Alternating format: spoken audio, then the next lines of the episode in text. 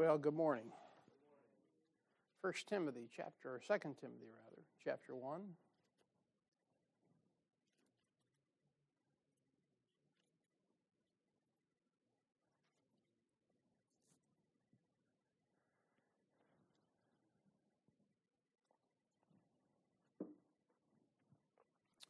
All right, let's pray. Father, we sure love you. Thank you for Jesus Christ. Thank you, Lord, for a perfect Bible. Father, I pray that you now bless your word. And Father, we ask that you bless your word wherever it's being preached across this country using the King James Bible. In Jesus' name we pray, amen. All right, we uh, didn't get very far last Sunday school, which is fine, but we're going through uh, verse 7 here, and the Bible says here in 2 Timothy chapter 1, verse 7, he says, For God hath not given us the spirit of fear, but of power and of love and of a sound mind. And so we've covered what the, a little bit about the spirit of power. We covered a little bit about the spirit of love. And uh, so next we've been given a sound mind. And uh, I guess you can ask yourself, what in the world is a sound mind? And uh, one preacher said, a sound mind is a, a mind that can see through the phonies. And one preacher said, I am phony enough to spot a phony and that's a great saying. Uh, that's a sound mind. A, a, sound mind can see through the phonies. Um, take your Bible, go to John chapter 17. Now, God's given you and I a sound mind. That's what the Bible says. And uh, one thing about a sound mind here in John 17 17, uh, a sound mind knows the truth. You take a Christian out here, and uh, if he doesn't know where the truth is, then he's got trouble with his mind. John chapter 17, verse 17, the Lord says, Sanctify them through thy truth. Thy word is truth. You know that verse, right? That's pretty simple. Now, a sound mind, he knows the truth. Not only that, uh, look to, we'll turn a little bit of scripture today. Look at 2 Timothy uh, chapter 2 and verse 15 uh, sound mind uh, uh, knows how to rightly divide.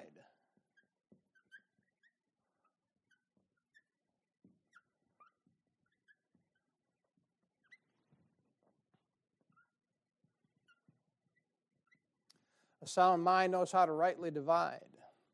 Bible says in uh, 2 Timothy 2.15, uh, just one chapter over, it says, uh, Study to show thyself approved unto God, a workman that needed not be ashamed, rightly dividing the word of truth. And God's given you a sound mind, and that sound mind is going to know how to rightly divide the truth.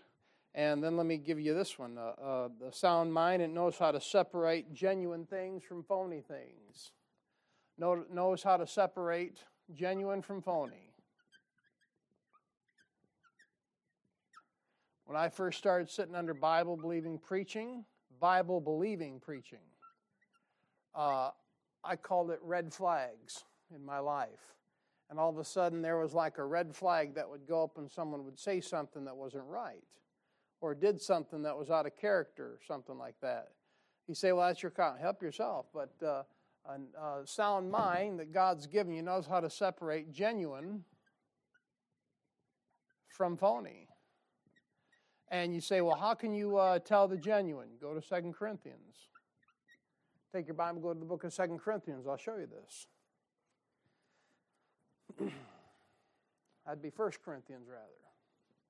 First Corinthians chapter 2. Now, if the word is truth, amen, and uh, if the word of God is truth, and you have a copy in your lap, the King James Bible, how in the world are you going to know how to separate the genuine from things that are not genuine, things that are phony. Well, you see here in 1 Corinthians 2:13, the Bible says, "Which things also we speak, not in the words which man's wisdom teacheth, but which the Holy Ghost teacheth, comparing spiritual things with spiritual." You see that? If you want to know uh, what's genuine, you're going to have to get in the book and you're going to have to compare spiritual things with spiritual. Now, listen, I'm speaking to saved individuals here this morning. So there's a tendency to always lean on what you always know. And uh, no doubt the Holy Spirit will guide you into all truth.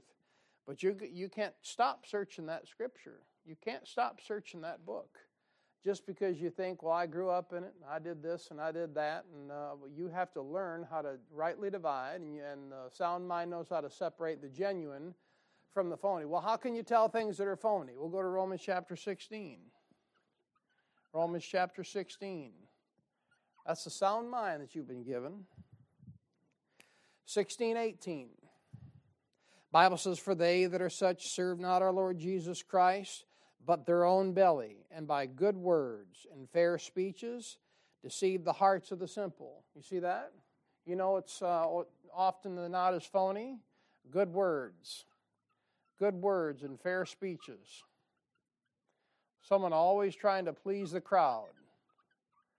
Someone always preaching uh, Christian psychiatry. Christian psychiatry. Now, listen, anything that the psychological world ever got right, they got right because of the Bible. They got right because of the wisdom books. Amen?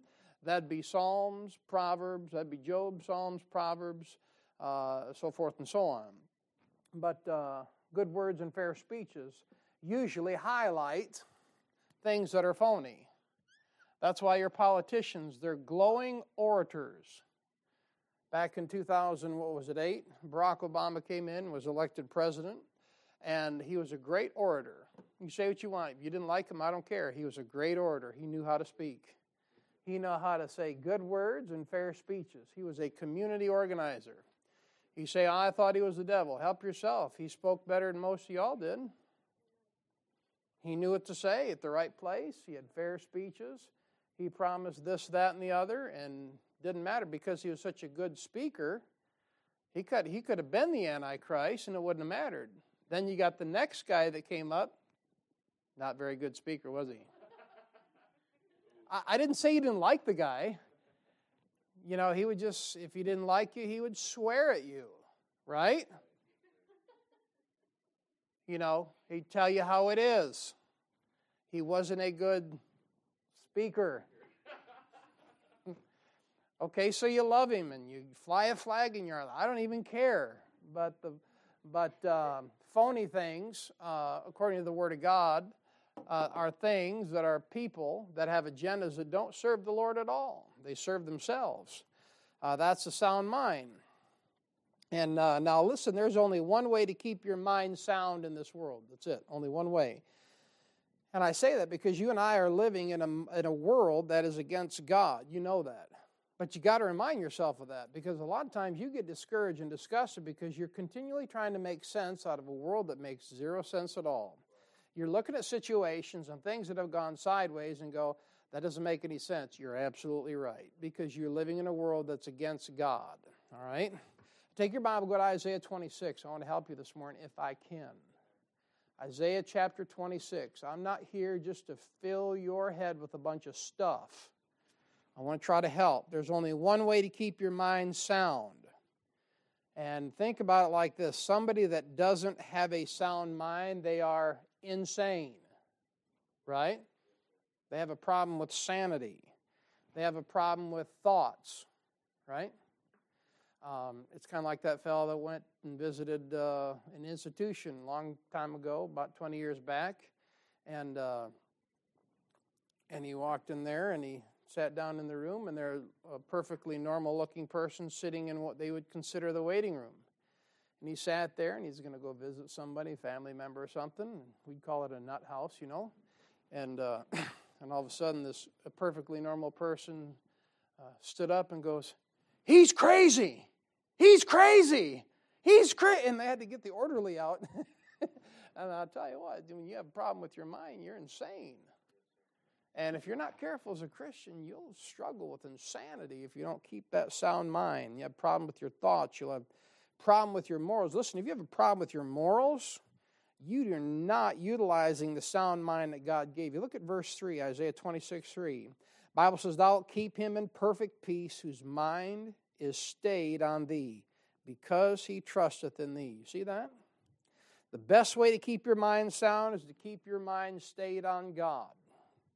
And you got to keep thinking about God. And if you're going to think about God, you just can't think just like, oh, I'm thinking about God today, you know. You have to keep your mind and you have to keep your eyes in the Word of God. You have to, when you get out of the Word of God, your mind begins to do things that aren't right. Check yourself out. The next time you stray away from reading the book like you know you should, no one has to tell you that. And the next time you get out of the Word, you, your mind begins to do things that are not right. Now look at uh, Philippians chapter 4 and verse 7. Philippians chapter 4 and verse 7.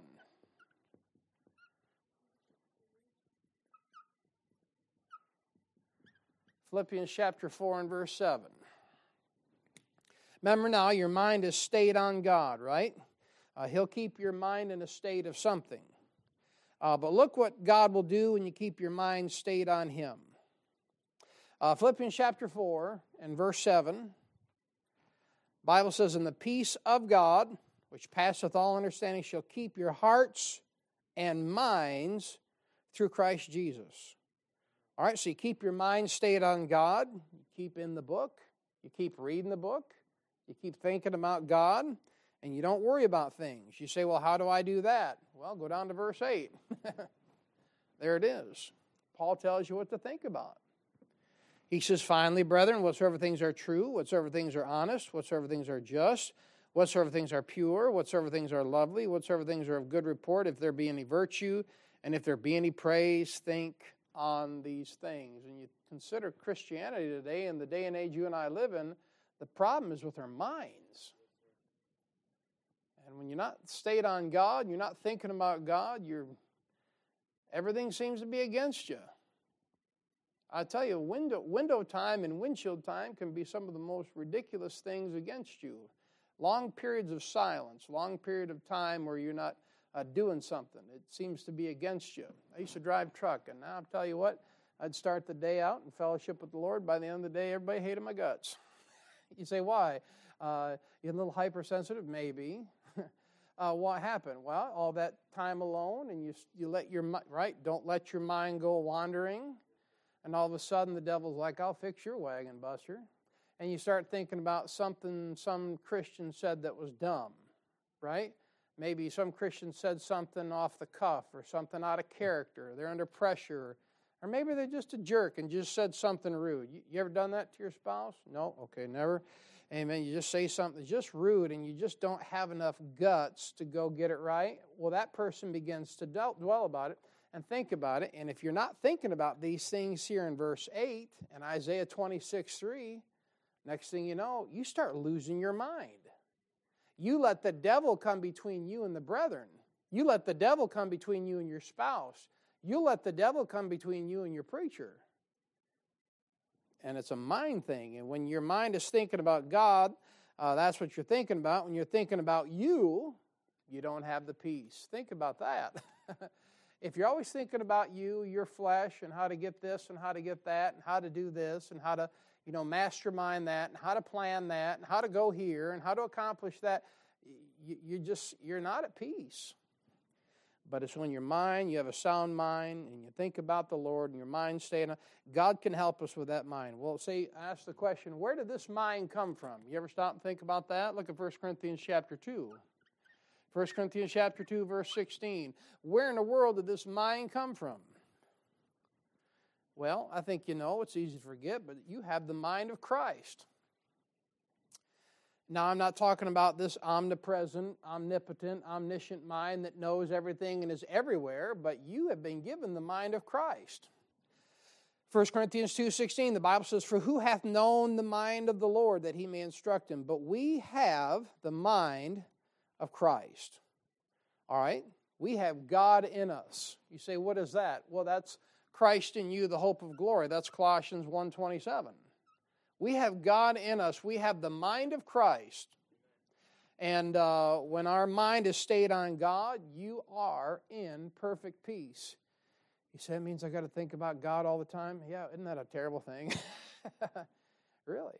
And the best way to do that is to get that book in your eyelids when you wake up and put it in your eyelids before you go to bed or put it in your ears or something like that. Yeah, put it in your ear, amen. And uh, you know what I'm saying? When our mind is stayed on God, you're in perfect peace. Now, there's something happens to a man, there's something happens to a man whose mind is stayed on God. There are some fruits of that thing. Look at Second Thessalonians chapter 2. There are some fruits of a man whose mind is stayed on God. You got Second Thessalonians chapter 2, look at verse 2. If your mind is constantly stayed on God and you keep it off yourself, I know that's a hard thing. Look what he says here. Paul says, 2 Thessalonians 2 2, that you be not soon shaken in mind or be troubled either by spirit, nor by word, nor by letter as from us, that the day of Christ is at hand. So a person has his mind sound in the Word of God, you know what? He's not easily shaken. Not easily shaken.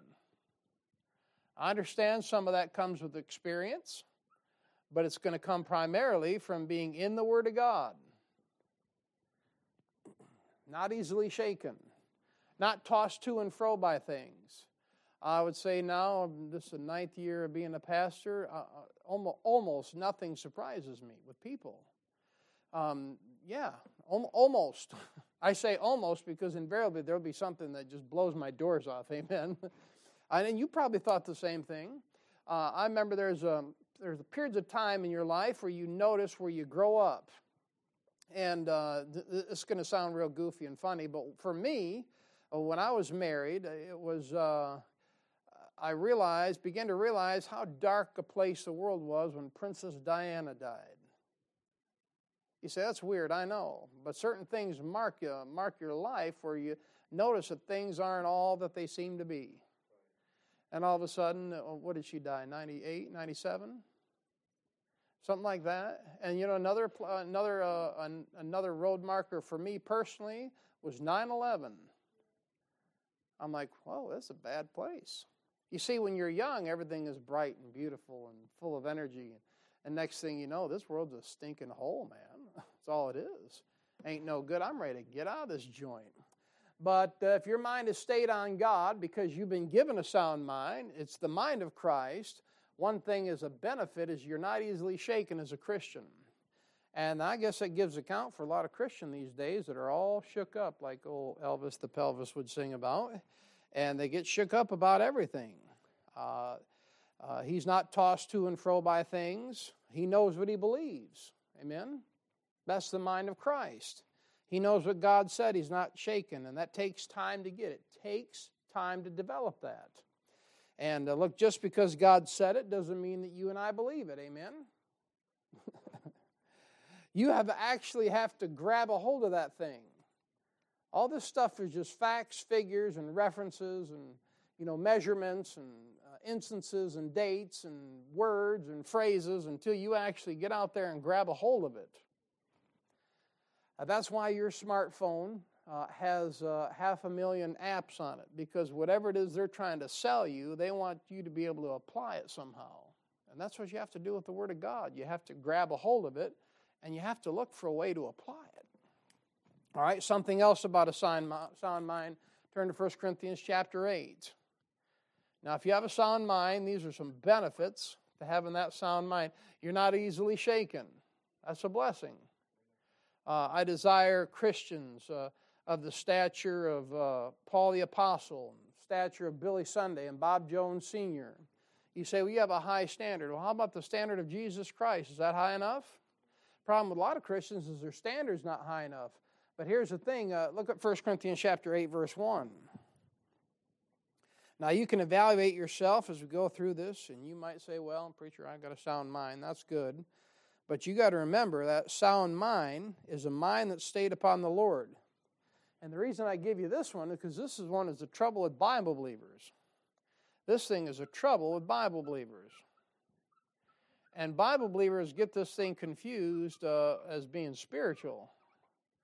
And if you're a Bible believer, which I am, and I'm not ashamed of it, you're going to have to watch out for this thing. But a sound mind in 1 Corinthians 8 1, it's not puffed up. Bible says, Now as touching things offered unto idols, we know that we all have knowledge. Knowledge puffeth up, but charity edifieth. You see that? Knowledge puffeth up. You realize that within your brain that the more you know, the bigger your stinking head gets sometimes? That's a danger. Uh, you say, well, that fellow, he's, boy, he's spiritual. He got a sound mind. No, he needs to go get a bigger hat every time he goes to the store. But he's walking around with a head so big, there's no room in the car for you to sit next to him. Amen? Uh, when your mind is puffed up, you don't have a sound mind. Now, here I say this, and uh, I'll just let it fly. I don't care. When I teach you about the seven baptisms as I have, and the seven judgments, and the seven mysteries, and so forth, and all a bunch of other sevens, I'm sure somewhere some Christian person has thought that's just a bunch of garbage. But I don't teach that stuff so you can get a big head about yourself. I don't teach that so you can say, well, we know more than the Baptist boneheads in town. now, that might be true, but that's not why we teach it. We teach it so you're sound in your doctrine, sound in your faith, and you're able to have fellowship with the Lord because you're continually growing in grace. In grace first and then knowledge. But we don't teach that stuff because nobody else is teaching it. You realize some people, their ministry in church is doing just what nobody else was doing? You stop and think about some of these local politicians around here. I'm this, I'm the commissioner. I'm the I'm the chief of this party and yeah, it's just because no one else will do it. I mean, just a bunch of little fish in a small pond. That's all it is. We don't do we don't teach that stuff because nobody else does, even though very few people will teach you that. I'll give you that. Why? Because it's divisive. Uh, you'll be accused of Ruckmanism. Well, I don't care what you accuse me of. If I love the Bible, then help yourself. If, if that man loved the Bible and wants me to love the Bible, and by studying the Word of God, I love the Bible, you can accuse me of being an acorn. I don't care.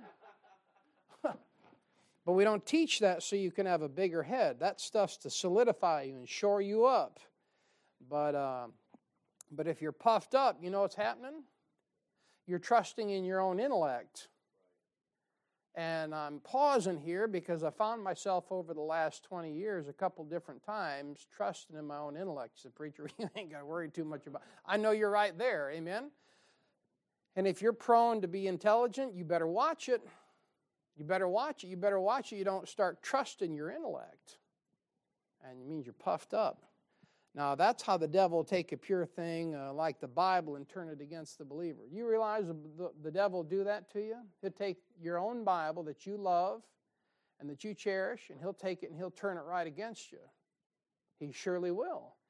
All of a sudden, one day, uh, you'll be, uh, you'll, you know, you'll have trouble with your mind, right? You have trouble with your thoughts. You stop thinking about God, and you start thinking about how rough you got it. And, uh, how bad off your situation is, maybe financially, or how bad off your situation is emotionally, or how nobody appreciates you like you think you should be appreciated, and no one loves you like, and you, here you are, you know, you're kind of like Jonah, feeling sorry for yourself, running. And next thing you know, you'll be insane. You'll lose your mind, and you'll get thinking, well, what does it benefit me? I know about the seven baptisms. I know about the seven mysteries. I've been through them a hundred times. These goofballs in town don't know about that. well, yeah, they don't go around acting like they know anything either. Amen? You don't have to talk to a Christian too long to know what they know.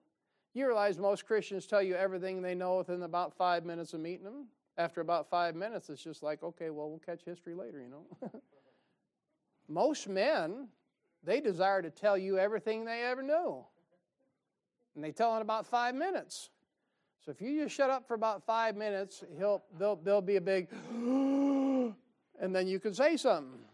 But we don't teach that stuff, so you got a puffed up mind. But uh, a sound mind is not puffed up. And like I said, some people use the Bible, and the devil will help you do it to excuse their own sin. Uh, listen, if I read this Bible and I look for things I can dispensationally justify my sin, I'm not thinking right. You, you've heard him say it before. Well, we ain't under the law anymore, we're under grace. and you're like, and your point is, right? You see what I mean? If you sit down and think, well, can, uh, can I do this because uh, we're under grace? You're wrong. And uh, the mind of God uh, is a mind that's not puffed up. Now, let me give you another thing. This mind, uh, the sound mind, it's a mind that's not easily shaken. It's a mind that is not puffed up. But uh, look over to Colossians chapter 2. It's a mind of wisdom. Colossians chapter 2 and verse 3. It's a mind of wisdom.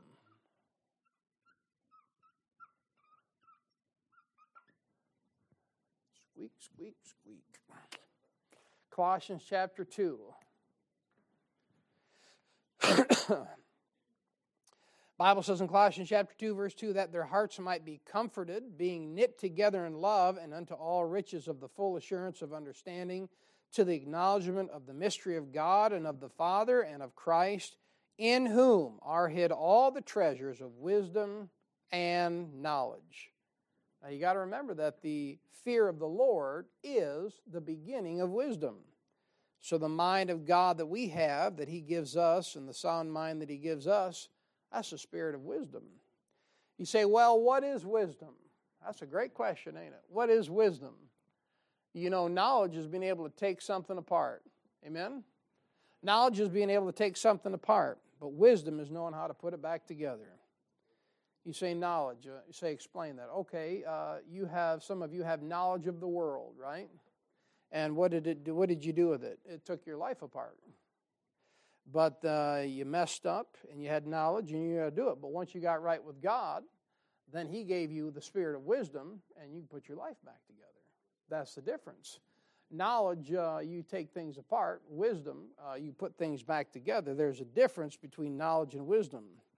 And you haven't got that sound mind until you get straightened out with God. So think, think about it. How is it that before you got saved that uh, you would do things that didn't bother you? Or how is it that when you're out of fellowship with the Lord, you can go do things that and they should bother you, but they don't? That's a lack of wisdom. And now, when you do it and you're right with the Lord, it bothers you. That's wisdom. That's the spirit of wisdom.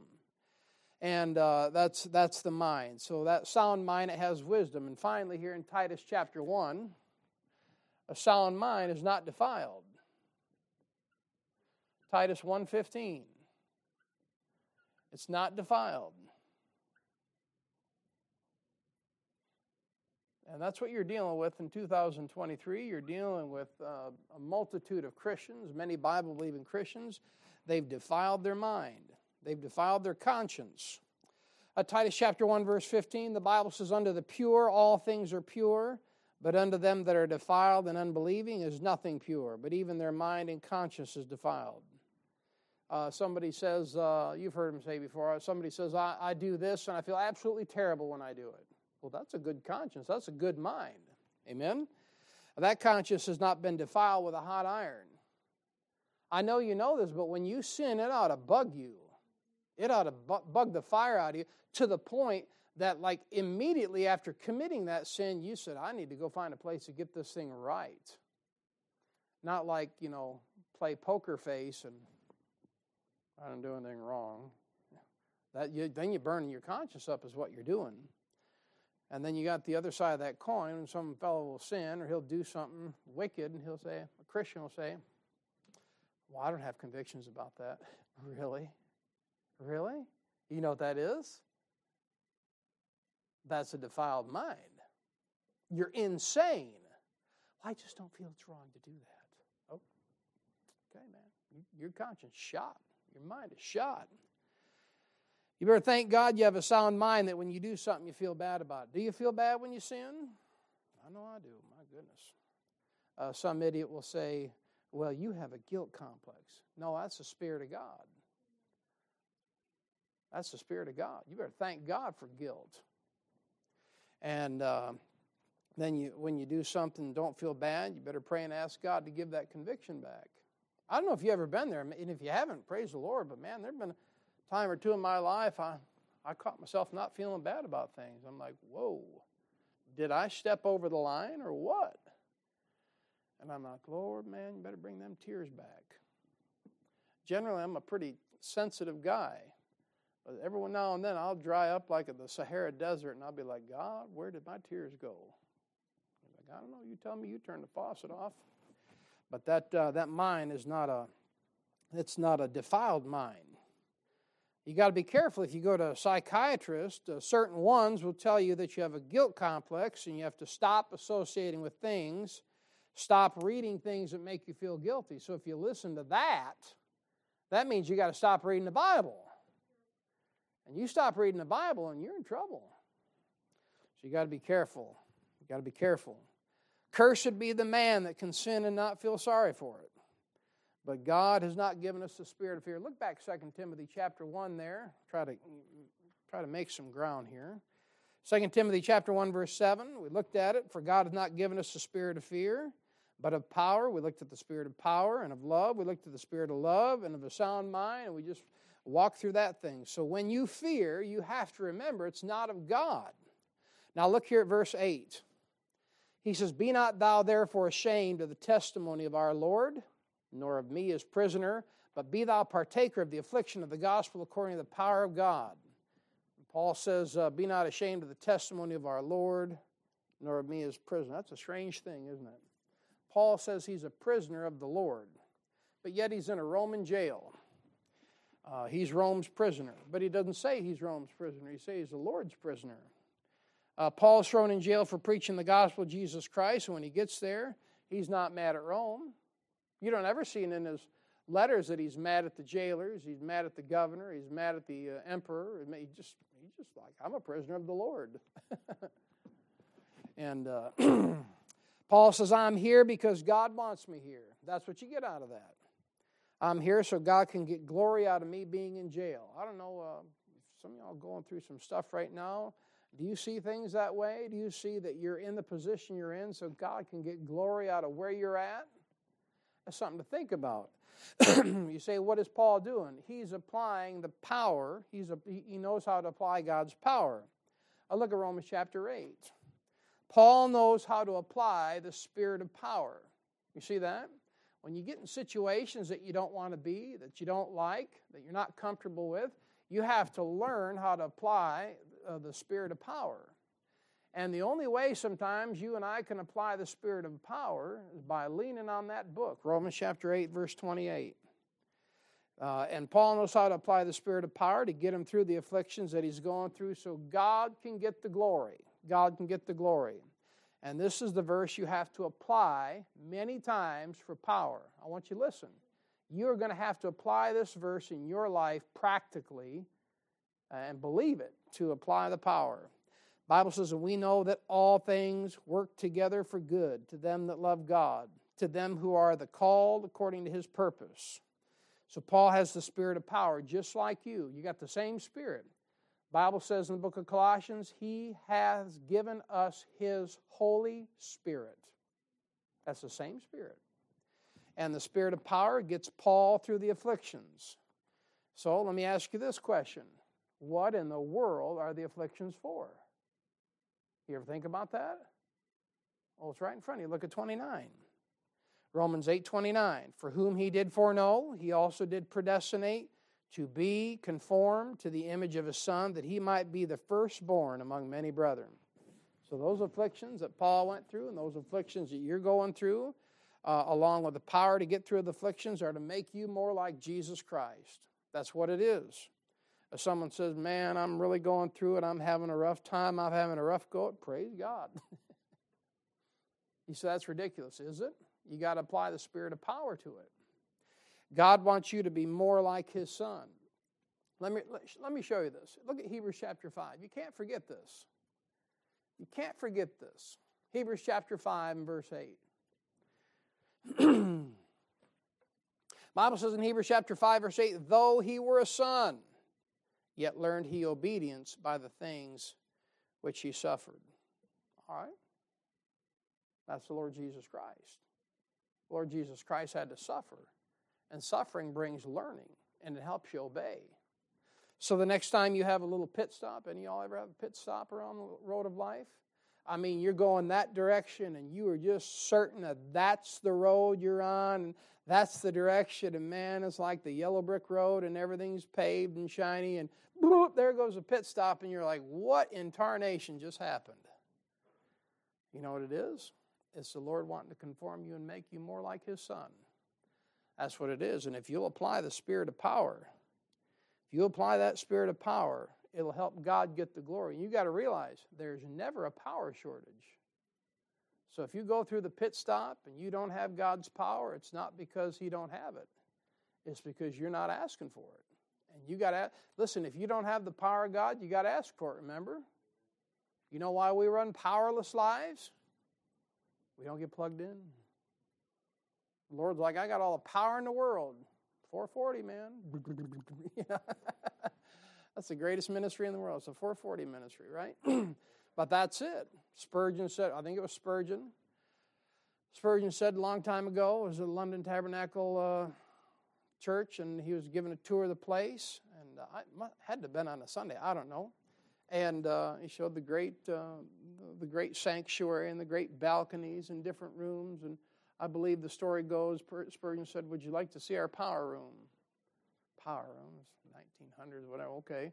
Okay, well, you know, this guy's probably thinking you can see a bunch of, you know, furnaces, coal furnaces or wood, for whatever down there.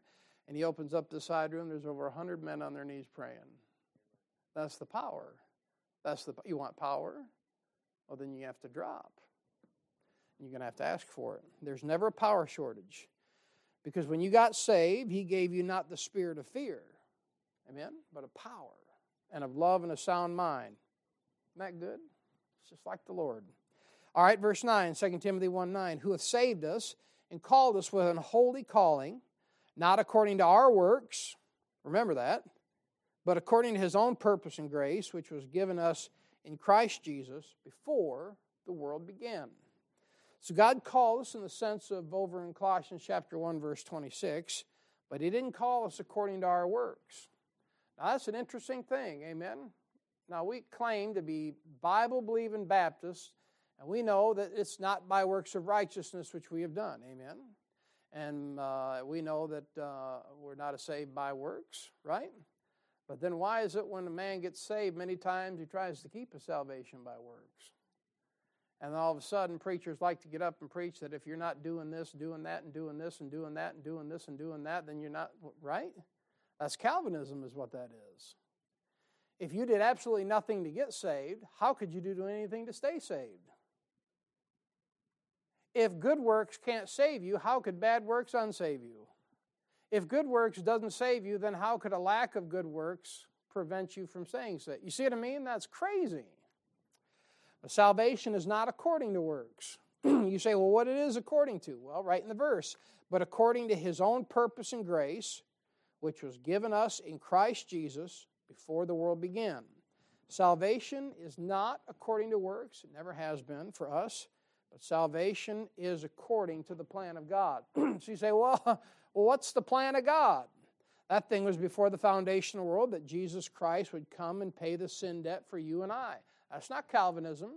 Before the foundation of the world, that plan was given in accordance between the Father and the Son that Jesus Christ would come and he would die for the sins of everyone, and those who would receive God's Son would receive eternal life. And that was God's plan. All right, when we receive Christ, I know you know this, but we're in him. That's John 1:12. But as many as received him to them gave you power to become the sons of God, even to them that believe on his name and so that calling of God is whosoever will, let him come. Let him come. It's not Calvinism because Christ has called all to salvation. but here's the thing not everyone will go through the door. The book of John, the Bible says Jesus Christ says, I am the door. But you got to go through the door. Look at John 1.12. Let me try to show you this. I'm going to preach about it a little bit this morning too. Maybe. John 1.12. You know what a Calvinist says? A Calvinist says uh, total depravity. You know what they really believe? A true stupid Calvinist believes that total depravity means total inability. Total inability. All right? But notice this. That's how stupid a Calvinist is. You say, why do you say that? Because they're stupid. They're so smart, they, they're stupid. I think I said that about four times. That's probably enough. Look at verse 12. stupid Calvinist. Bible says, verse 12, but as many as received him, to them gave he power. Now, what does that say? But as many as what? So, does that verse just say that you can receive him? It does, doesn't it? So then the Calvinists, they're so stupid. There it is again. They go to verse 13. They say, Which were born not of blood, nor the will of the flesh, nor the will of man, but of God. And they say this uh, You can't will yourself to be saved. Uh, you can't receive Him. Hold the, hold the phone. hold the fort. he just said in verse 12, You could receive Him. But here's the thing see, your mind is, you can make the choice. And once you make the choice, it's like you're going to find in Joshua 3. I'll have to give you just a little bit of an uh, uh, advantage. You know what the Lord, Joshua told the priests? You go step in the river, right? And once you step in the river, you know what you got to do? You stand still. They had to step in the river, and then they had to stand still and do nothing. So when you get saved, you receive Him and you choose Him. Right? You receive Him. But then, as soon as you say, I receive Him, he does all the work. That's what it is. And only a Calvinist is stupid enough to get that thing messed up. And uh, but you can't. You you you, you got to go through the door. And when you receive him, you go through that door. And here's the thing: you can't see what you got until you go through the door. Uh, you can't go around the door. You can't go above the door. You can't go under the door. you got to go through the door and the door is Christ. He paid the sin for the whole world. Look at verse 10. Bible says, But now is made manifest by the appearing of our Savior Jesus Christ, who hath abolished death and hath brought life and immortality to light through the gospel. I'm going to stop right there in verse 10. We'll pick this thing up next week.